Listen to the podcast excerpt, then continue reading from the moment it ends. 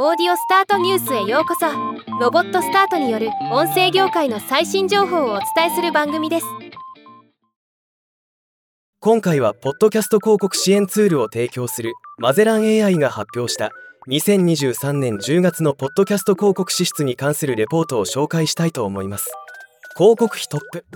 最もポッドキャスト広告にお金を使った広告主はオンラインのメンタルヘルスのベターヘルプで1367のポッドキャスト番組に推定827万ドル。日本円でおよそ12億円を費やしています。2位は Amazon 3位はハローフレッシュと続きました。先月から上位3位までランキングに変動はありませんでした。全体で見ると上位15社の支出総額は4847万ドル。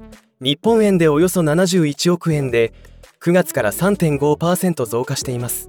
また上位15社の広告主のうち6社がコメディジャンルに注力している傾向がわかります。